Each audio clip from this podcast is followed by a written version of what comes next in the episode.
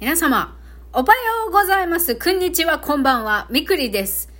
今日はですね、タイトルからもわかる通り、お悔やみトークです。昨日の朝6時にですね、私が大好きなおじさんが天国に行ってしまいました。それで、まあ、今日はお悔やみトークと、そしておじさんが亡くなったことで私の中で新たな夢が、夢というか目標がまた一つできましたので、今日はそれについて話したいと思います。エロ玉ラジオ。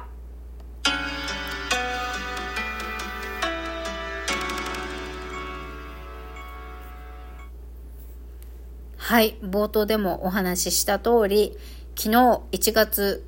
10日午前6時に私の母方のおじが亡くなりました。去年の11月にね、車があるうちに会いに行こうと思って会いに行ったおじさんですね。うん。えっと、去年の暮れの12月の22、3日ぐらいに、ちょっと容体が急変して、緊急入院して、まあ、それから、そのまま入院したまま、昨日亡くなったっていうことで、えっと、昨日の夕方、姉から LINE が来ました。で、香典は、こっちで出しておくから、あんたの代わりに出しておくから、出世払いでよろしくねってやってくれてお姉ちゃんが、ありがとうお姉ちゃんって甘えて。で、悪いけど、告別式にはもうほら、私、バスの中でパニックもしちゃうし、そもそももう十数キロ太りまくってるから、あの、観総裁用の何、喪服？喪服とかもないんですよ。着てくものもないし、お金もないし、もうバスに乗ることもできないし、だから、もちろんまだ自分の状態も全然全然治ってなくって、もう昼も倍の量の薬飲んでる状態で人が集まるところ、しかも総裁上なんかには行かない方がいいなって思うので、まあそういうことを伝えてね、体調が悪いので、申し訳ないけど告別式には参加できないけど、代わりに香典出してもらって、でも、あの、おばさんおじさんの奥様ね、おばさん、おばさんには、あの、その体調があ参加できないっていうお詫びと必ずお線香あげに行くからその時には連絡するって伝えておいてねってお姉ちゃんにお願いをしました。うん。で、おじさんはね、私、本当に、私だけじゃないんですけどね、本当にちっちゃい時から可愛がってもらってて、自分で不動産経営してるおじさんだったから、まあお金もあったし、お年玉もたくさんもらったし、愛情もたくさんもらいました、本当に。もうちっちゃい時から本当に可愛がってもらってて、あの、特別なんかしてくれたっていう、まあ寡黙なおじさんだったので、特別何か面白いことを言ってくれたり、積極的に遊んでくれたとか、そういう感じではないんだけれども、何か私が大人になって、た時特に今でも覚えてるのは社会人になって私20代の時にあの転職を繰り返してました。まあっていうか4035ぐらい。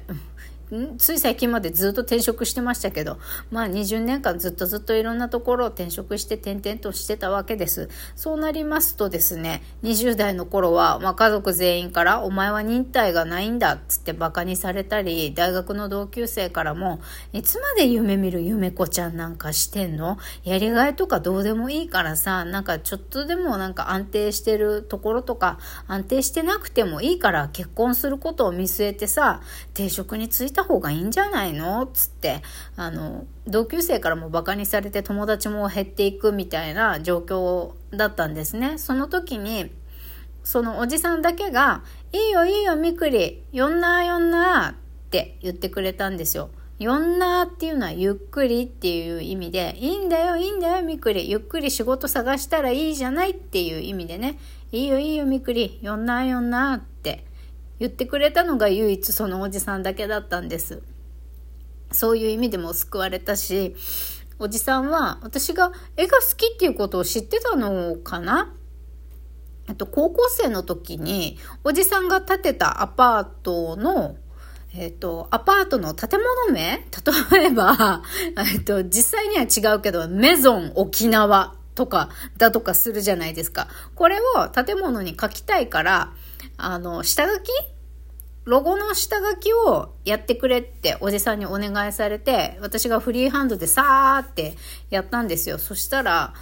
おじさんが驚いて、フリーハンドでこんなパソコンで作ったみたいに綺麗に書けるってなんてすごい才能なんだ。すごいじゃないか、みくりって言って、言ってたみたい。私は知らなかったんだけど。で、大人になってね、母親に30半ばぐらいになって、あなたのこと子供の時に子供らしく遊べ、遊ばせなかったことを後悔してる。おじさんにも怒られたよって。みくりはすごく絵が上手なんだから設計士にさせるとか、なんかわからんけど芸術的なことを勉強させて芸大に通わせるとかしてアーティストになるとか、何かしらその才能を生かした進路に進ませて、それ、その技能が活かせる仕事に就かせるべきだったよ。お前、進学校に無理やり行かせるべきじゃなかったよって、おじさんに怒られたよ、私って。お母さんが言ってたの、ポツッとね。大人になってから言うんじゃねえよ、おっせえよって思ったけど。まあでもそうやって、あの、私の母親にね、そうやって怒る、怒るくらい、あの、おじさんは私の個性を認めてくれてたんですよね。身内でそういうことを言ってくれたのは唯一おじさんだけだったのでそういう意味で私はその学生時代に私の個性を見抜いていたこと個性を受け入れていたこと伸ばすべきだって母親に母親を叱ってくれたこととあの社会人になって仕事が続かなくてつまずいてる時も、いいよいいよ、ゆっくりでいいよって言ってくれたことに、とってもとっても感謝してるんです。今でも。身内で一番私のことをバカにしなかったし、私にいつも優しくしてくれた唯一の人だし、でした。おじさんは。だから、もちろん人だからね、いつか亡くなっちゃうのはわかるけど、はあ3月くらいにね、3月保護費削られるのなくなるから、もっと美味しいお土産持ってって、おじさん、おばさんのところにまた遊びに行けたらなって思ってたんですけど、ちょっとそれは叶わなかったので、まあそこだけが残念で、もっとおじさんの話聞けたらよかったなって、11月に会いに行った時ね、私の話が聞きたいっておばさんが言ってくれて、あんたの話はいいからみくりの話聞こうよっつってね。奥様であるおばさんがね、おじさんの話遮って、おじさん黙って話聞いてたからさ、あれだけが心残りかな、ちょっと。もっとおじさんの話聞いてあげればよかったなって思う部分はありますけど、本当に本当におじさんにはお世話になりました。で、そんなおじさん、天国に行ってね、安らかに眠ってほしいなって思ってます。本当に優しくって静かなんだけど、お金持ちで本当に私たちの家の借金問題でも本当に、本当に迷惑をかけた。もう、私たちも、私たち子供も含めて、お前ら家族に俺の頑張って稼いだ金、取られて、いい迷惑だったよって、私たち家族全員恨まれてもおかしくない状況なのに、それでも私たち子供には、このおじさんはすごく優しくしてくれました。本当にそれはありがたいと思ってます。すごくお金の面でも助けてもらいました。私たちは子供だったので、具体的におじさんがどれぐらい母親にお金を貸したのかとか、そういうあの具体的なことは分かってないけど、迷惑をかけたことだけは本当に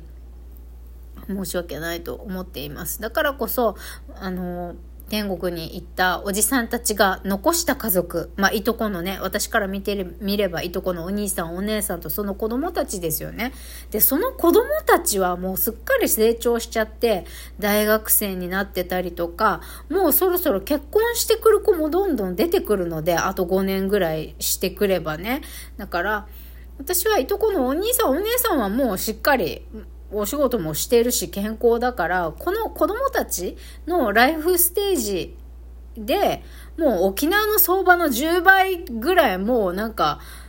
結婚とかしたらお祝儀100万とかバーンって束を渡してやれるぐらいに金持ちになりたいっていうのが私の新たな夢です。うん。みんなね、お世話になった私たち、私のことを愛して優しくしてくれた親戚、家族もそうなんだけど、ね、亡くなっていったおじさんおばさん親戚たちの残された家族、えっと、これ、これから将来が始まっていく、自分の道を歩んでいくっていう子たちに対して、お祝いのお金っていうのは、私はこの20年間ぐらいずっと自分の仕事ばっかりやってて、お祝いの日も顔を出さずに自利品で、全然まともにお祝い金とかさ、例えば、あの、大学合格したとか、進学したとか、そんなのにさ、プレゼントとプレゼントとかお祝い金とか全然渡せてこれてないんですよ。いとこに、いとこの子供に対してもそうだし、自分の甥っ子めっ子に対してもそうなんですよ。だからそこは本当に申し訳ないと思っていて、だから私はあと5年で、できればあと5年で、この生活保護から抜けて、あの自分の事業をしっかりやってって生活保護受けてる間にねちびちびちびちび少しずつ種まいてあの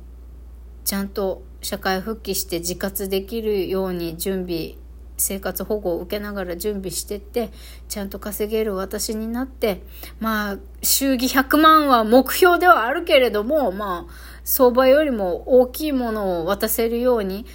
お兄ちゃんお姉ちゃんが子供たちの学費に困ってるってなった時に私が援助できるような人間になりたいっていう意味で私はえー、残された家族に対してちゃんと恩返しができるように稼げる人間になりたいという新しい夢ができましたというのを実現力が高まるという1月11日に発表させていただきました。応援してね。バイバイ。